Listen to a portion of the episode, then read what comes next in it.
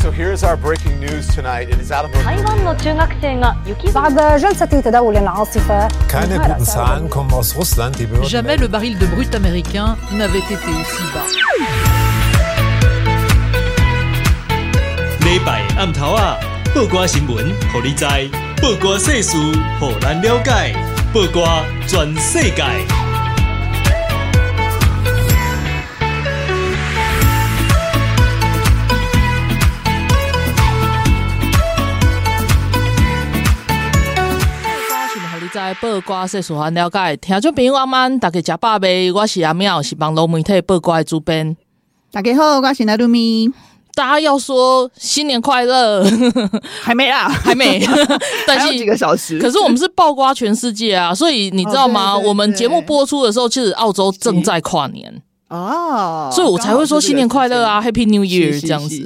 嘿，日本是晚一个小时了，对，结果会台湾先跨年，日本才跨年。讲到跨年，我可以先分享一个还蛮好笑的事情，就是我 前几天去剪头发，然后跟我的设计师聊天啊，设计师是日本人，我在东京，嗯，然后那个就是他就不太了解台湾的习俗，然后设计师就问我说：“哎，台湾是不是也是都过那个十二月三十一号过年这样子？”然后我就说：“没有，台湾的习俗是过农历年，但是我们十二月三十一号也会就是有一些什么跨年活动啊、晚会啊这种东西。嗯”然后我就跟他说：“台北一零一的烟火很有名。嗯”然后就说：“哦，一零一是那个很高的高楼吗？”我说：“对啊。嗯”然后他就说：“那是在那个就是高楼的楼顶上放烟火吗？”嗯，我就说：“不是哦，是整个一零一身上射出烟火，在楼顶上是放烟火，是谁要看？”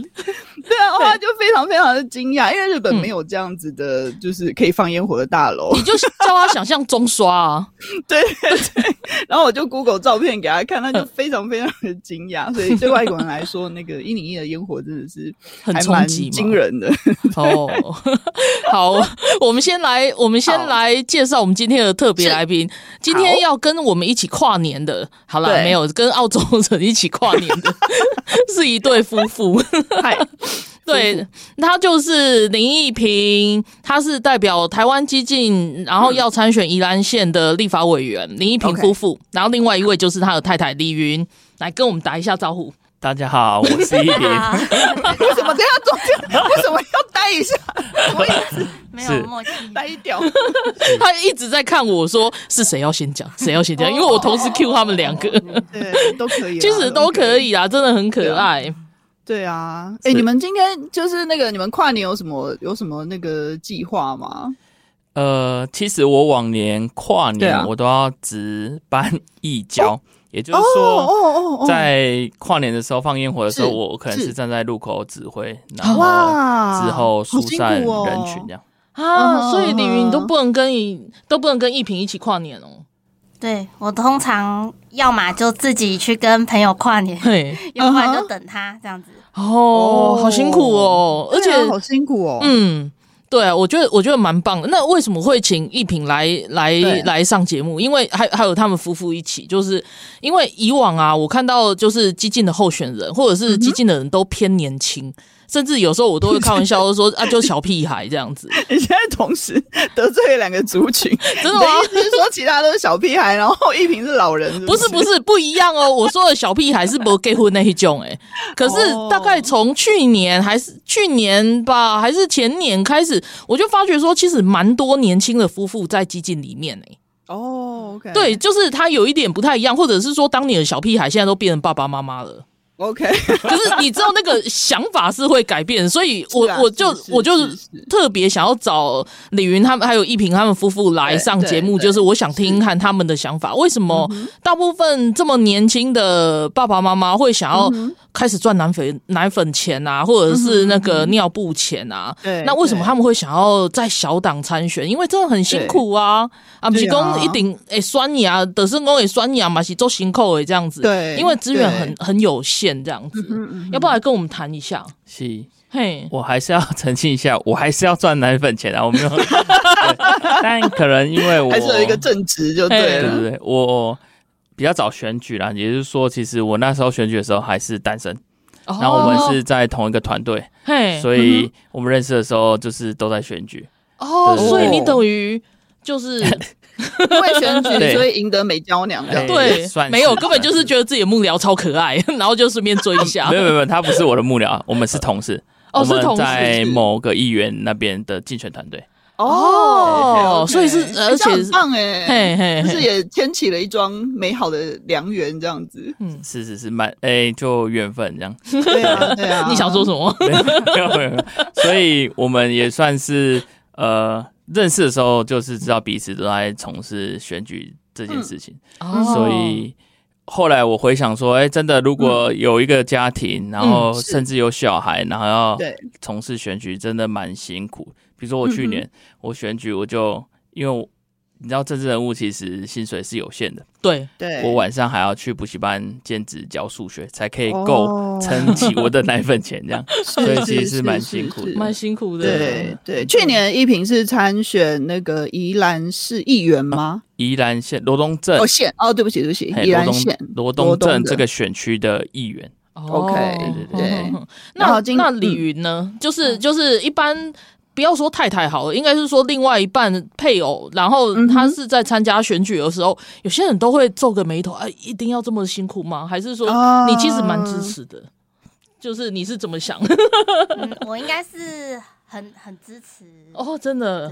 可是有时候要你自己一个一个人要带两个小朋友嘛，对不对？对，有时候要自己带小朋友，嗯、但当然我也是会有想要抱怨的时候，嗯，对，但是。就是，嗯、呃，还是还是还是会选择支持啊。就是，对，嗯，因为我觉得其实选举很辛苦。那如果你家人或是你另一半不支持你的话，其实你会没有那个动力再往前冲。真的，真的，真的。讲到讲到一个重点，就是其实家人的支持真的很重要。对那我我想我想问一品的是说，最早，呃，我知道你有先选上证明代表，对不对？是。然后那时候你有一篇很很出名的脸书，就是因为你算了妙妙姐的什么奇怪的东西哦，再跟我们讲一下 什么？那时候其应该说我我那时候选的是罗东的证明代表，那非六都才会有这样的成绩，就是嗯嗯嗯呃，简单讲，比如说板桥区，那他的区长是民选的，所以他就必须要有那个民选的民意代表去监督这个区长。对，我们就是这个层级的民意代表。嗯、好，那我就是罗东镇的镇民代表。那那时候林之妙是罗东镇的镇长啊，一杯酸管定，哦、然后他就说，哦，他在罗东镇的镇内的时候转亏为盈。他说前任镇长，嗯、呃，刚好也是时任的县长叫林聪贤，他把镇库用成亏损的，然后他转亏为盈。那、哦、我就觉得，哎、欸，不对啊，我看你哎，一当尊，一当罗东。营养午餐弄假边级，我让我扣零，你假边级，然后立刻转亏为盈。所以我那时候刚好有朋友的帮助，我拿到近十年，因为你改卡特别都是五合一并在一起选，所以他们做了九年的任期，好，我就差不多提十年预算书提出来看，然后去做研究，其实没有转亏为盈啊，就是说讲最直接的，那时候林聪贤镇长留给他一亿多的镇库，嗯的盈余，到他卸任，他也是。留了一亿多的盈余而已，可是这中间他为什么会说哦前任是亏损？是因为以去银行救急来开一个地下停车场，嘿，啊，因为在地下停车场开后要警探级，差不多原本计划六年要还完，他大概三年就还完，然后三年还完，后面那六年的营收他全部都花掉。啊，因为我刚刚讲了，他上任跟卸任的时候政库的呃预算是一样的，对啊，对啊，所以所以这是一个话术，然后我那时候就觉得，哎，这。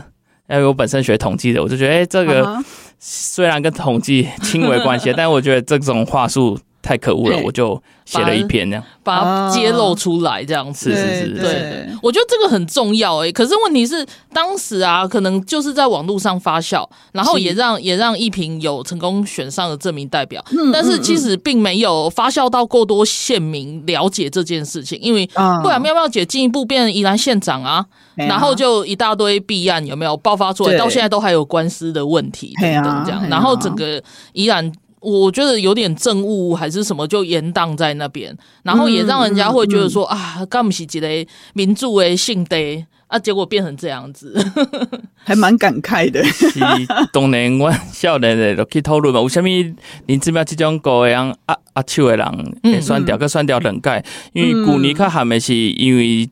有四大弊案被起诉嘛，嗯，那大家会觉得说，哎、欸，这种很离谱的县长应该要换了吧？但事实是他还是高票连任。嗯嗯，那我觉得取决于宜兰人，呃，武当西亚南公兰宜兰人靠高拐了啊，就是 呃，换句话说，是对手问题。好，那哦，对，如果民进党不推出优质的候选人，嗯、那势必连林志妙这种。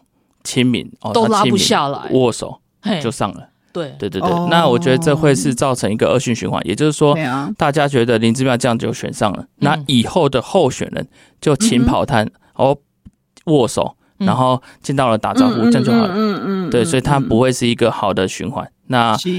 呃，你说你要甲国民党变这种招顶还是阿秀？你民进党是无机会。对啊，对啊，对啊，而且因因有做这关系，做这林美，然后可以让他们去参加像。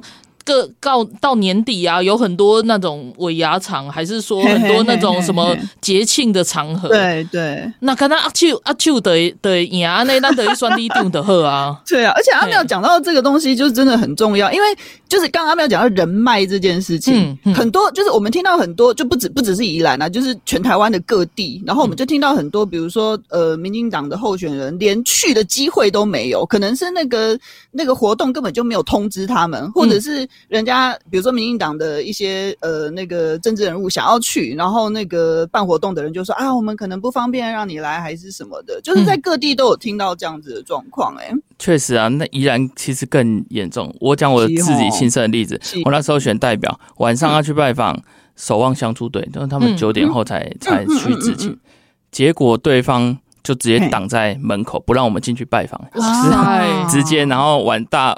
一个晚上啊，然后带我们去的里长也被挡在外面，然后就在那边吵架。晚上九点多十点在那边吵架，所以其实是非常正常啊。就像我们现在在宜兰选举，其实社区啊、公庙啊，任何活动我们都不会知道，那我们只能靠自己打电话。那愿意透露给我们的，我们就会去；那没办法的，我们就真的没办法了。对啊，这样选的好辛苦哦。嗯，所以所以就是今天想要邀一平来，也是让大家了解一下，其实，在六都以外的地方的选举的状况，其实跟我们看到的真的完全不一样。哎，那李云，你会担心吗？就是像一平在外面跑选举，还是说，其实你你有些机会你也会跟着他？那你会不会感受到有危险的那个感觉？嗯，会，因为就是如果说我有有有点就是像一平的分身。对，所以有时候就是可能有一些场合是，呃，他他去跑另一个，然后我去跑另外一个，嗯嗯嗯，同时去跑这样。那因为如果我就是在拜票的时候，其实我都会主动说，哦，你好，我是一平的太太，这样，因为这可以拉近他们的距离，尤其是对地方的那个阿姨们啊、大姐们，他们对他们会多看我一眼，这样，然后愿意跟我聊天，就说啊，您家笑脸哦，啊，就结婚啊，有没有小朋友这样子，我们可以拉近我们的距离，但是。就是像呃，比如说我去帮一平拉票的时候，也是有发生过，像去年诶、欸、那个妙妙姐的那个弊案缠身，然后我在发的时候，我就听到有有大姐地方的大姐就在帮妙妙姐讲话，然后就说哦，她是。他是被起诉，他是被贪了七千万，他又不是贪七亿，有什么关系？这样，有什么关系？关我的妈呀！我都不知道怎么反驳他。跟五做代级开要紧，哎，跟五做代级啊，哎，你做什么代级？他公文都拿反呢？对啊，就你啊，就是没错，营养午餐免费，他从罗东镇扩及到全。而且我问一个，这个这个就是报纸上很多评论都有提到，就是很多人在很不满的，就是说，其实根本就是他女儿在做县长。不是他在做，有有这样子的传闻啦。OK，对，那就是有一张曾经看过有一张照片呐，然后他就你说他公文拿反拿反的啊，对，就是。然后我就觉得一个家族政治完成这样，哎，人家博弈博输啊。对，我没有啊，那张照片，那张照片要怎么讲？搞不好真的只是一个意外，也说不定。那那个是一个新闻，就是哦，好，民事还是三里去采访，他说，哎，你真的不会。签公文要公布那么两口嘛，然后那个是已经 say 好的，就是他知道记者要来，然后他就坐在镇长桌上，然后他就公文打开要签，结果他可能紧张吧，连公文是放反的他都不知道，就要签下去，然后旁边他女儿在说：“哎，反的反的反的。”所以就变成全国的笑话这样。天哪！对啊，没有我我是要说，就是因为因为那个公文放反这件事情，就像。大家还知道那个，就是你讲到网络上流传的照片，我一我有一张照片印象非常深刻，就是马英九在穿那个什么，就是那种塑胶，就是免呃，就是穿一次的那种抛弃式的雨衣的时候，有有有，反了，然后把那个雨衣盖在脸上，那个好好笑。对，然后因为大家，我我觉得那个真的只是意外啦，嗯、所以我觉得林之妙这个应该也是意外。但是我想要说的是，他的问题应该不是公文看反这件事情，我相信他认得字啦，啊、但是。但是平常看他在一些公开场合讲话的时候，我听他讲话，我真的很难相信这个人有办法有能力去对治理一个县呢、欸？这是怎么 回事？而且更不要说他的女儿，还有他的家人包的一些工程，包的一些一些东西的的这些疑云呐，我我觉得都很很值得。之前就是在电视上也很多人就是一直在讨论这个事情，那司法其实也一直都有进度。在在那个，啊、可是他的有时候动作不一定会那么快。但是我想知道的是说，人民求您嗲嗲度点，就是出去在追垃圾车啊，然后还是说跟人家发面子，在扫市场的时候，大家真的那么冷漠吗？我我我其实放一个问题在这，因为那差不多爱又困起来呀。然后我们下一段也是想要继续来问一品，就是说，哎、欸。曾经就是是民主圣地的地方，或者是说在台湾，大家其实都还蛮热衷在政治上的。嗯嗯嗯、可是为什么投票这么的奇怪，然后选出来的人是这么不合格的人选，真的是不懂。好，我们下一段再再来再来看一下。可是我我知道，我有听过宜兰的朋友讲过，就是说。其实吼，他就说，温宜兰人不喜欢外地人来来来来讲我们这样子，我们有自己的一套生活模式这样。我、欸、说好，我尊重。但是我觉得在节目里面，我还是必须要问一下一平。嗯、虽然说逮暴狼嘛，不是酸出三米喝狼啊。好，我们休息一下，等一下再回来。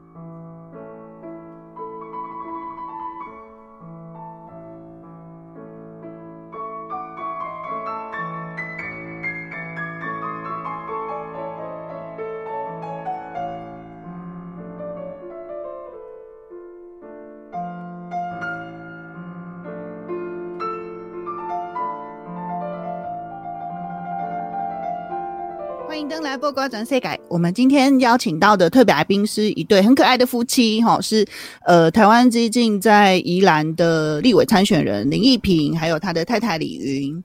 然后刚刚前一段我们大概就是聊了一下一平，他之前有在宜兰的罗东哈当过证明代表这样子。嗯然后，而且他的他晚上还会去当义交，很厉害。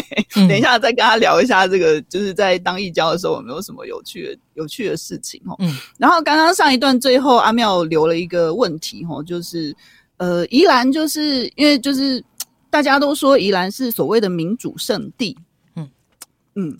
然后以前就是比如说出了像那个陈定南县长嘛，对不对？嗯、然后大家都很敬仰他这样子。嗯嗯然后还有林义雄前辈，相对没有相对之下，就是现在，哎，林志妙当选几次啊？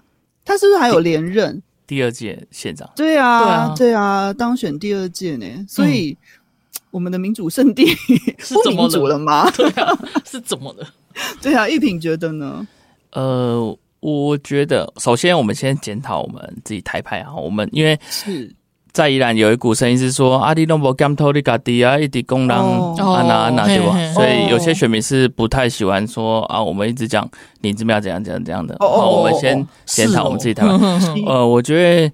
呃，因为算噶在管定这个层级嘛，当然目前还是以民进党为主啦。是，那就我的观察，以及我们跟朋友、年轻朋友一起讨论的是说，因为呃，宜兰的民进党初选机制的问题。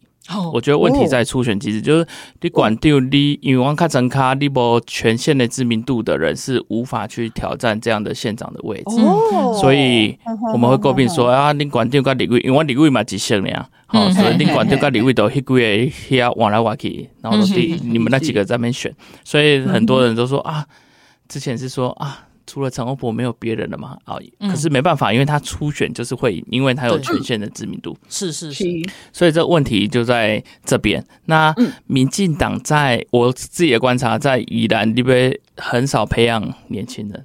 哦。就我的观察，因为呃，这名代表着这个层级是非常适合年轻人或者是政治素人去去做历练，但是其实未来。在两三届会很可怕的是，国民党的议员他们会顺利的接班，但民进党的是会接不起来。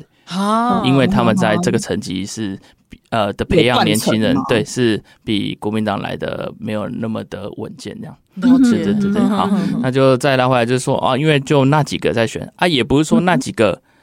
选不好啦，只是说那几个刚好都有一点小小的问题，所以造就了林之喵这样的一个呃算怪物出来。好，那他第一届就是因为陈欧博那时候是立法委员嘛，他就跳过来选县长。那陈欧博委员就是可能有时候讲话失言啊，或者是说哦、呃，可能讲话他他不太会认人，对他他这个在在政治面很不利嘞。对，尤其是比如说做了六七届的他们自己民进党的议员，对对对，他都还会叫错名字，然后我就想说，哎，这个我这个不行哎，完全没办法补救这样，对啊。然后还有就是说，呃，还有一个就是派系斗争蛮严重的，哎，因为就是他们这有耳闻，县长跟立委嘛，那他我们其实坊间都在传啊，但是没有证据，就说哦，可能 县长这次你新潮流做，哎，选。新潮会选，然后立委下次就给郑国会选，好，有可能是这样的轮流，因为就刚好两席这样，所以所以大家就比较诟病。然后那时候，呃，陈欧珀选县长，那可能就对党内团结度不够，所以第一次不小心真的被林志妙捡走。那林志妙就是很会做人情这方面，然后他拥有县府资源之后，开始在全县。铺网，嗯、那我知道他做的很厉害的是社区这块哦，啊、呃，以以长青食堂，然后以以社区戏剧点那些，他都抓的非常稳固。哦，所以为什么第二届，即便他去年选前被起诉，对，好，他还是稳稳的上。对，嗯，那他也就讲到去年的呃，民进党的候选人就是江聪渊，他是以以前的宜兰市长，对，然后他上来选那个县长，那。因为他以前年轻的时候有被关过，对，因为三个月其实他可以，呃，一颗缓刑，对对。对，但他就选择哦，可能年轻就就进去，对对对对，就进去关三个月。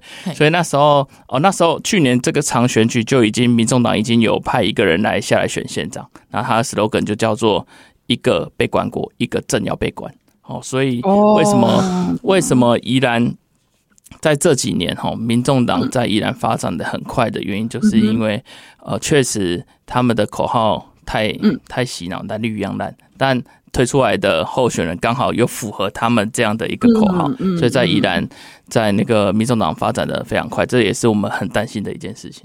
嗯哼，对对对对。那讲完我们自己台派要检讨的地方，那再就是讲国民党。那国民党确实非常厉害，我不能说。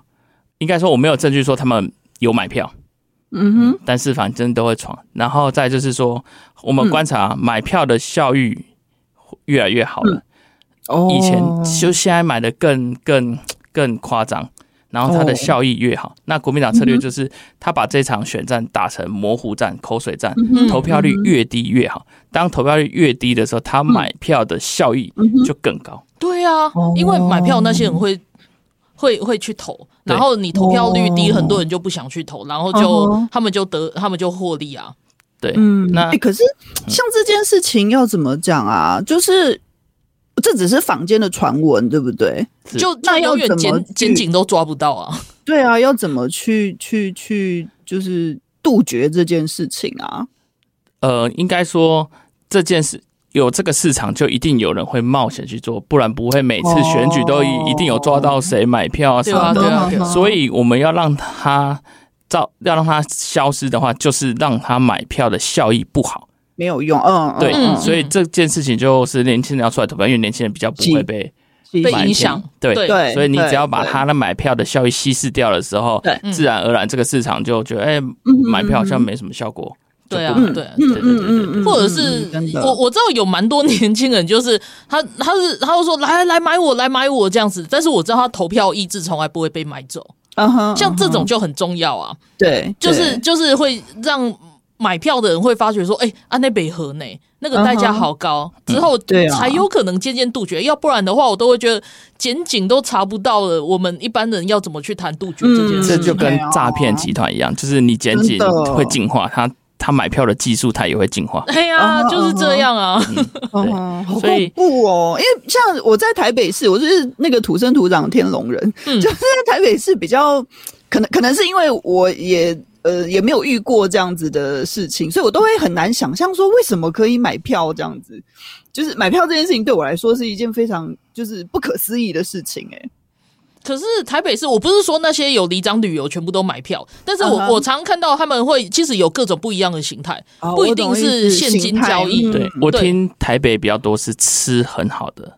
嗯嗯嗯，或者出去玩的时候会吃很好，这样子，其实就跟现在中国借选一样嘛，啊，是不是？还是会投其所好。对，现在也是有啊，最近有有一些那个什么里长被招待，有没有？然后然后回来，对，然后回来之后就整团进警察局去做笔录啊。哎。好啊，大家要提高一点警觉。好，对不起，我刚 刚打断一平了，一平继续说。所以国民党的问题继续。对国民，所以国民党在这几次的选举，为什么他们会比较优势的原因在这里。然后还有就是，我观察是国民党反而比较团结啊，因为因为宜兰县相哎，大家都认为是民进党或者是说绿绿营的那个优势选区，对，所以他们相对会。呃，比较团结，然后他们可能出都没有初选，直接征召某一个人，所以他们相对会很团结。我那时候比较压抑的是说，哇，妙妙姐官司卡成这样子，然后你们还提名他，就是我是说县长的时候，对对对对，我不是说现在立委，但是就是县长，结果高票当选呢。然后我想说，哇，这真的不是开玩笑，是团结的，好恐怖哦。那他其实如果去看选票的结构，他们的上限就在那里。所以投票率一低的时候，他们就是会赢。那投票率一高的时候，因为返乡青年对宜兰为什么那么重要？是因为返乡青年在地方他没有做人情的连接，所以他回来的时候，大部分会是去选择比较优秀的候选人。那当然是民进党要求的比较高嘛，所以他候选人条件会比较好。所以以往只要有返乡青年愿意回来，投票率一高，基本上都是民进党候选人会赢。对，那如果你投票率一低，国民党基本盘就在那里，那你就是很难撼动他。哦，嗯、说到返乡青年，我我我想问李云，就是说，刚刚你们有提到你们两位都是在某个候选人那边帮人家助选，然后认识的嘛？但这意味着就是，其实你们两个都是返乡青年呢、欸，是吗？还是说你们那时候在台北？就是为什么你们不是选择在六都啊，在大城市工作，反而是是是回到家乡？呃，我先好了。嘿，对，我研究所毕业，那我那时候八月离校嘛，然后想，嗯、然后我爸生病，然后就回宜兰照顾他，然后顺便想说休息一下。对，然后就后来就在宜兰从事保险业，就留在宜兰。哦，嗯、那李云呢？我是就从台那个大学去台北读书开始，嗯嗯、我就都一直留在台北，包括工作也是。嗯嗯，然后那时候我是。觉得我不管怎样，我都绝对不会回宜兰工作跟生活的。对，对我那时候，因为我就连我的工作，其实，在信义区，其实对我来说，嗯、我通车通勤上班是很方便，但我还是选择住台北这样。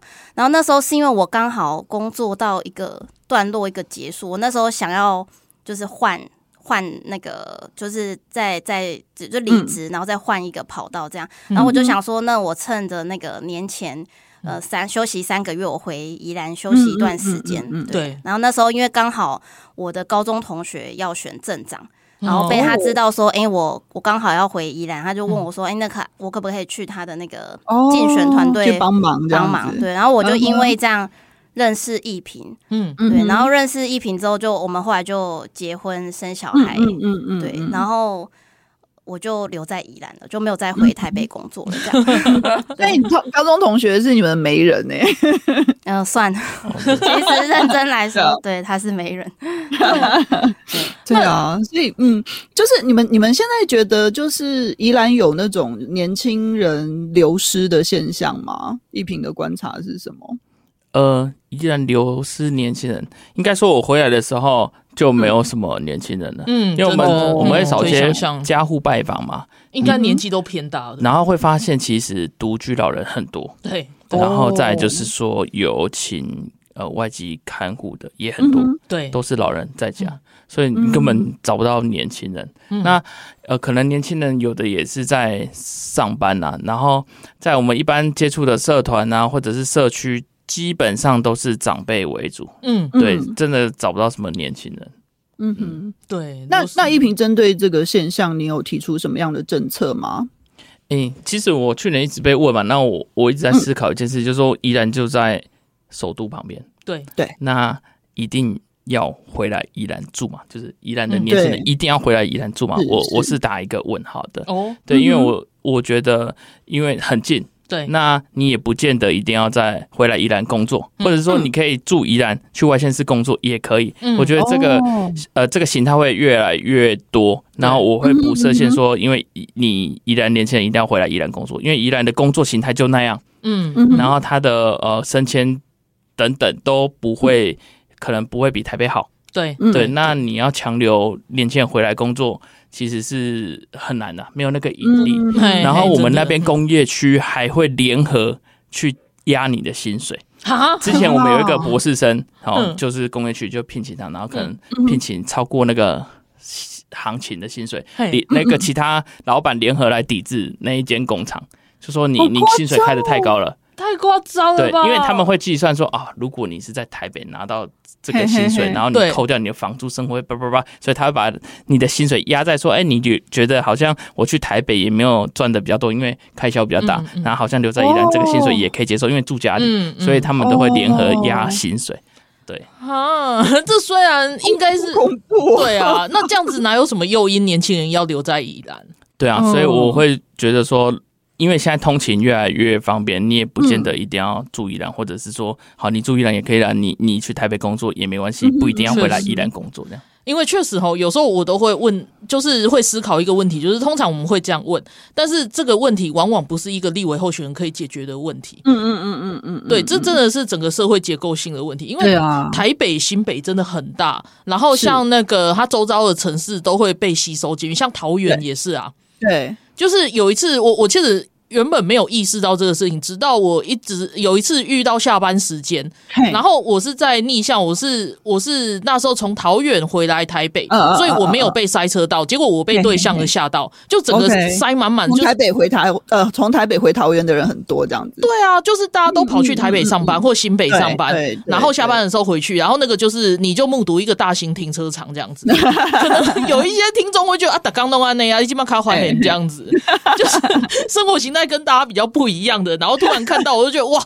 每天都这样吗？然后人家说，对啊，每天都这样。对对，所以宜兰的年轻人就是在呃，比如说你不管住不住宜兰，或者是有没有在宜兰工作，你都要回家乡投票，投票比较重要。我我觉得就是慢慢一次一次改 变这样子。但是我们现在要休息一下，然后回回来下一段，我想来问一平，他虽然说一个立法委员候选人没有办法改变的东西很有限，但是你想要做到什么事情，或者是说你提出什么样的愿景给大家？那我我想要来谈这一块这样子。好，那我们们先做休息一下，等一下再回来跟一平还有李云聊天哦。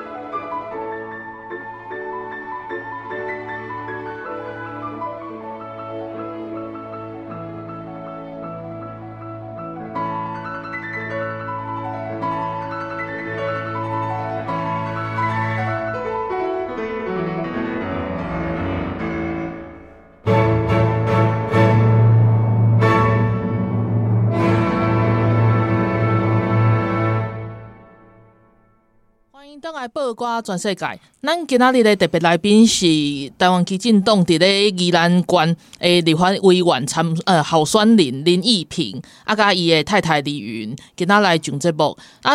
要邀请伊，是因为讲我感觉发现讲吼，伫少年人要选举，其实即马已经是足济啊。啊，毋过要伫六都以外的所在要选举，其实是足辛苦的代志。而且像头拄有讲着，就是因较无毋是传统的迄种正二代、正三代啊，因较无背景啊，但是更是年轻的夫妇这样子。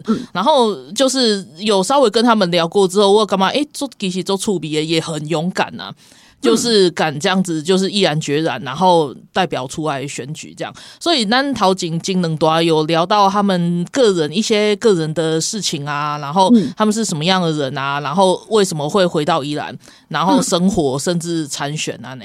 啊，第二阶段我想要请义平来跟我们讲一下，就是说。即便就是选举这么辛苦，你还是有提出一些你的想法跟愿景，对不？对，嘿，来跟我们介绍一下，你会怎么说服乡亲要投票给你？呃，其实我是为古年选举开开始有这个循环，就是讲。因为我之前选的层级非常的呃算基层，嘿，所以我们不会去想太多事情。但是我们去年选议员之后，就开始有人会问说啊，那宜兰未来的方向要往哪个方向走？然后那时候才在思考说，哎，对，好像宜兰停滞雪隧开通之后停滞了十几年，好像没有一个方向性，然后感觉都很乱，哦，不管是你的农舍啊，或者是你的交通，什么都很乱。是，然后从去年才开始去思考这个问题，但就是因为。去年的呃仙元的成绩还是呃比较低一点，然后可是我有对于罗东的未来的规划去做一个想象，嗯，好，我觉得这非常重要，就是我们想的东西应该是从陈定南先生开始，他想的就是未来的五十年，嗯，那陈定南先生差不多他的五十年规划差不多走到现在，差不多要到了，我们的下一个五十年在哪里？是，所以我开始去想象说罗东，去年是选罗东嘛，就罗东未来的五十年要怎么做一个发展？那那时候我们对罗东有一个想法，比如说镇公所迁建啊，那铁路高架之后桥下空间要怎么做啊？然后我们假日。徒步区啊，共享载具啊，要怎么做去做一个设定？这是我们去年选战的。那今年就是因为选到全宜兰就只有一个立委，嗯，然后所以我们就想设想全宜兰未来宜兰县要往哪个方向走。虽然说这个。呃，职责有点跟县长做一个重叠，嗯但是没办法，因为宜兰县就只有一个立委，他的想法就是要符合为全县的构想，一定要啊，对，所以我们就开始思考说，哎，那宜兰的下一步呢？以前宜兰就是环保、文化、观光，甚至农业立县，哦，都有一个县长会带领县民一个方向，那我们就朝那个方向去做努力。所以，当我们有一个目标，然后去做，然后每个人。认真去做之后，对于这块土地就会有一个认同感，所以宜兰人对于自己是宜兰人的骄傲感是这样慢慢建立起来的。真的，那这几年因为没有一个方向，然后就慢慢的就觉得，哎，宜兰人反而开始被被笑了这样。所以我们，所以我们开始去抓住。哎、欸，好了，不要这样子。天龙人也被笑八年，一起一起，新北一起一起。是是是是我们三个好可怜，浊水溪以北一起笑，快点。昏倒。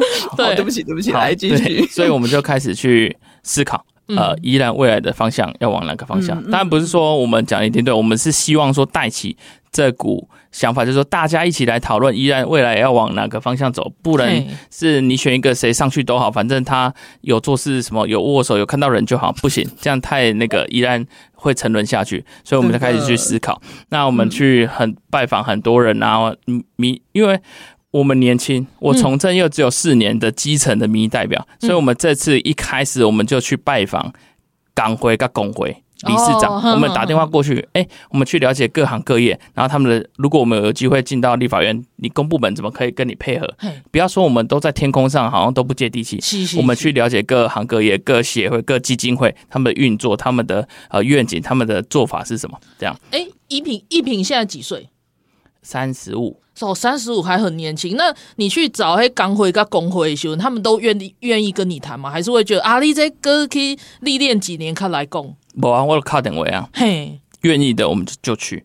当然很多都不愿意。哦，对啊，那愿意的我们就去嘛，因为我们就是我们欠缺就是这一块的经验。嘿，对，那我们总结一下，就是我我们提出的想法就是我们在呃首都旁边，那我们未来一定是定位成首都的减压。嗯，好，那我们提的是一个优质生活大南洋，好，反正就是适合生活的南洋平原。是，对。那呃，因为宜兰有一群新宜兰人，很特别。怎么说？就是说，他可能以前不是宜兰人，宜兰出生，或是他以前没有在宜兰生活过，但是他搬来宜兰住，那而且也住了好多年了。哦，那有一块是为了小朋友的教育，是。哦，因为我们依然有一个慈心华德福，嗯，非常多的家长，因为因为他很严苛，你一定要在那附近有房子，你才可以入学。哦。哦，对，所以有一大批的呃新移民嘛，就 新宜兰新宜兰人要念这个学校。的教育，教育，然后搬到宜兰，我们就有去试着接触，那他们。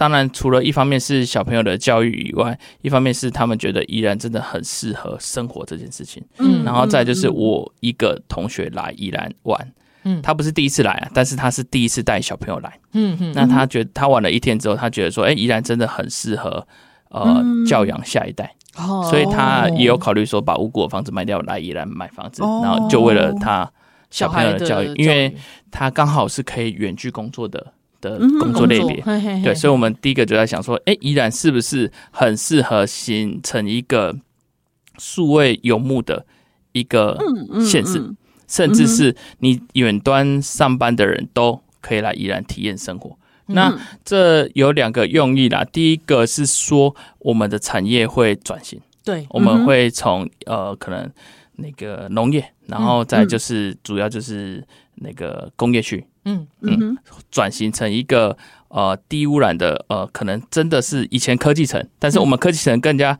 不一样，是我们就是数位游牧的概念。嗯嗯，对不对？这是第一个。第二个就是说，我们可以增进呃宜兰县的人口，因为其实我觉得人口非常重要，就是在少子化的阶段，这几年已经是台湾人口的最顶峰。开始要往下走，是。那每个县市都开始要抢人口，真的，因为人口会就是有人才会可能各方面都有，然后甚至是会影响到你的税收，因为税收的公式里面有一个非常重要的就叫人口。好，对，所以呃，我我们会一方面会想这样做，也是因为这样，还有就是缺工，我们那边很多民宿嘛，那民宿。有几个年轻人就开始做打工换宿，你可能来，然后我提供你住宿，但是你可能早上两三个小时帮我整理房屋，对，剩下时间都是你的。这一块的行业其实也越来越多。那对于民宿业者来讲，哎，对啊，我不用再去请人来工作，那我平日可能本本来空房就很多了，对，我可以就是用这样的模式让呃缺工这个问题去被解决。所以，这是我们觉得在宜兰有一个这么好的生活环境之下，可以吸引人来呃宜兰生活的一个方向。当然有宜兰的在地人就说：“阿里黑东西台巴人来输送。”嘿嘿，你想的好像都是为了呃台北人的方向去考虑他们。是，但确实，我就又回到说，因为。我们就是在首都旁边，这就一定是我们要面临的。那我们如果不想要走像桃园这样，它变成工厂很多的的这种状态之下，那我们能往哪个方向走嘛？我们要提出我们的优势嘛，吸引人进来。对，这是呃我们的一个想法。而且像大家常常会搞错一点哦，就是说，哎，这里都没有办法留住年轻人。然后我现在想说，啊，年轻人要上班上课，如果除非不是。特地跑去宜兰念书，或者是留在宜兰念书的，当然不会有年轻人啊。但是像一品刚刚的想法的话，反而会就是会想办法让比较中生代，就是或者是年轻的夫妇会想要移民，就是说会移民到宜兰去，那也许就从此定居下来了。其实其实不一定是看准年轻人这一块，而是而是说比较中生代，这些也是消费族群，然后他们也会孕育下一代。其实我觉得是蛮好的概念呢。还有一个，其实我们。我跟很多产业、休闲农业那些讨论过，其实依然也很适合做一个养生的一个现实，因为我们有温泉，然后我们有山有海有平原，所以是我们制成一个生生态系统，所以我们适合呃做一个退休族群的，就是把那些想退休的人拉过来宜兰。那可是前提是我们医疗要跟上。哦，对对，你说宜兰好像很适合养生，但数据来讲，宜兰人比台北市人就平均少了三岁寿命。为什么？这就是因为医疗问题。哦，对对对，那因为我们有一个候选人是医师嘛，那我有请教过新代，新代说，因为大部分都是重大车祸，你来不及送到医院的时候，你就已经往生了。对，所以其实是呃有差别的。嗯，所以我们的证件里面也有一个，就是说。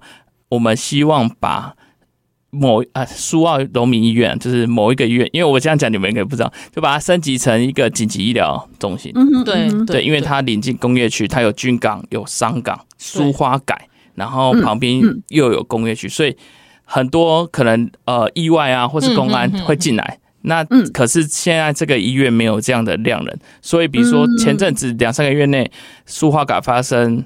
重大车祸，对，会送到这个医院的最近的哦，会送到这个医院是已经可能快往生了，试试看有没有机会救回来，才会送这里，其他都送别的医院。那我觉得这很不合理啊！你最近的这个医院你不送，然后送别的医院，可是因为他吃不下那么多的紧急的病人，对，就是因为他可能比较偏地方型的那一种区区域型的的小小型的医院，但是这样不行啊，所以所以其实。一平他们并没有，因为是就是比较，我觉得我会说是比较弱势的候选人啊，不是传统两大党。其实他想的想的其实还蛮全面的，欸，而且而且就是我是觉得说这个东西不管有没有选上，都应该要有人去推动，因为这个事情是影响到每一个就是居住在那附近的宜兰县民的的一个福祉啊。对，这个真的蛮重要，因为医医疗不管年轻老少，我们都会遇到啊。对，那再来就是。大家最关心的交通嘛，像刚刚有讲桃园，其实依然也蛮塞的，也是大型停车场。那因为我自己本身又是异交，所以我对于这一块有一些想法。呃，我先跟大家分享，我前几年刚执。就是在刚做一角的时候，那时候高承载，嗯、我们就是两个人、三个人以下赶出去嘛。那时候车辆还蛮多，说哎对，而不知道有高承载，或者是哎，他们就是两个人，嗯，想要偷偷渡这样。对，可是这几年哦、喔，嗯，我们在执行的过程发现，哎，其实几乎每一台车都三个人，就是他们都知道、嗯、都了解了，这就表示说车流量会越来越多上国五。因为以前可能会赶一批人出去，现在不会，每一台都是三个以上，所以高承载已经失去它调，就是让车子调节车辆的效果了，所以车辆会越来越多。那这样怎么办？所以我们一直我们一直提说，嗯，要回到人本，就是说不希望这么多车流量进来，因为其他候选人会说啊，我们开第二条高速公路六二。嗯，直接连到那个瑞滨公路那边。对，但其实你有没有想过，如果你那条开，反正原本基隆的没有要来，然后基隆就哎、欸，现在来依然很近，从那边过来，然后人更多。对，因为 因为你开，因为我其实数据控，你去查那个 你数据控，你车辆拥有就是每个人平均拥有车辆的那个数量，嗯、你永远都赶不上了，嗯、就是车子会越来越多。如果我们大家的想法没有去改变。买车的付呃成本越来越低的时候，嗯、我就是会想买车嘛，很很方便嘛。对，我有小朋友嘛，我一定是开车去宜兰嘛。是，所以一定要开始说怎么想办法让大家坐大众运输过来，然后再这件事情就是必须要讨论，这是非常长远，不是你开第二条就有用，绝对没用，一定会更多车来。好，再就是第二个是你市区内的。市区内的承载量已经不够，全假日市区郊西、宜兰市、罗东、苏澳全部都塞成一片。对啊，我们根本都不会进去。对，我们有个想法是假日徒步区，你就只有假日，你然后你把停车场设，因为现在停车场都设在市区里面，所以大家当然会把想把车开进去嘛。对，我们现在是慢慢的提倡把停车场移到市区外面，嗯，让它假日有机会慢慢变成一个徒步区。可是你这样大众运输要更方便才行啊！对对对对，我们有提铁路捷运化，呃，也是要配套。然后再就是共享载具，我们那里现在完全没有共享载具，哦，对对对，U-Bike 都没有。对，对。对，所以就算你要徒步，有些人徒步到累了，想要骑个脚踏车也没办法哎。对对，真的真的。就是，比如说我要去搭呃搭客运好了，对，我一定要自己骑车去，然后车停在那边，然后。回来再骑回来。如果我有载具的话，我就骑脚踏车去。所以我就会觉得雄亲呐，真的不是会让阿秋的喝呢。对呀，哎呦，怎么办？因为我也很喜欢宜兰，就是就是去找朋友玩的时候，可是都要他开车载我。我我不是不会自己开车进去，但是就是会觉得说，像像我们如果去到礁溪，还是去到那些比较就是观光客比较多的地方，我们就会自动放弃，就不要进去，嗯、因为真的太可怕。嗯，是对啊。然后你叫大家都不要开车进去也不行，因为现在都还没有配套。嗯，对。而且不要讲配套了，我们连人行道都做的哩哩啦啦。对啊。那怎么会有人想走？所以我刚刚说徒步区嘛，直接让人走在马路上。是，这回到是因为我跨年的时候，我们罗东市区会封起来，所以人走在呃马路上，那感觉非常好。所以我会觉得说，假日徒步区让罗罗东甚至礁溪做一个转型，让他大家感受一下城镇的另外一个风貌。嗯、哦，听起来也是不错，因为那个真的是不同县市还是要有不同在地的一些想法，这样子。对呀、啊，对，然后找一个最适合那个地方的的、嗯、的的，解方这样子。嗯、但是永远没有完美的解方啦。嗯、但是我觉得好，应该是要有人很认真的来想这件事情，然后是可以去执行的，而不是说阿姨的做到这代级，但是你问他这上面代级，好像也就是喂饱。一些人这样子而已，但是那个真的就只是花经费而已，他比较没有长远的那个想法，还是对对。对对，我觉得长远的为这个市政打造一个风貌是很重要的事情。嗯，就像我们会喜欢去日本啊，去日本、去东北、去九州、去哪里、去关西、关东，完全都是不同的风貌。重点就是这样啊，因为有人在在考虑这些事情，这样子。好，那今天真的是非常谢谢一平，然后还有李云，就是来上我们节目，时间真的过很快，然后其实还有好多想要跟你们聊的点，但是就是如果有机会，然后再邀请你们来上节目，我们再聊宜兰这样子。好，好，谢谢你们，谢谢，谢谢。好，那我们拜拜谢谢大家收听，拜拜，拜拜。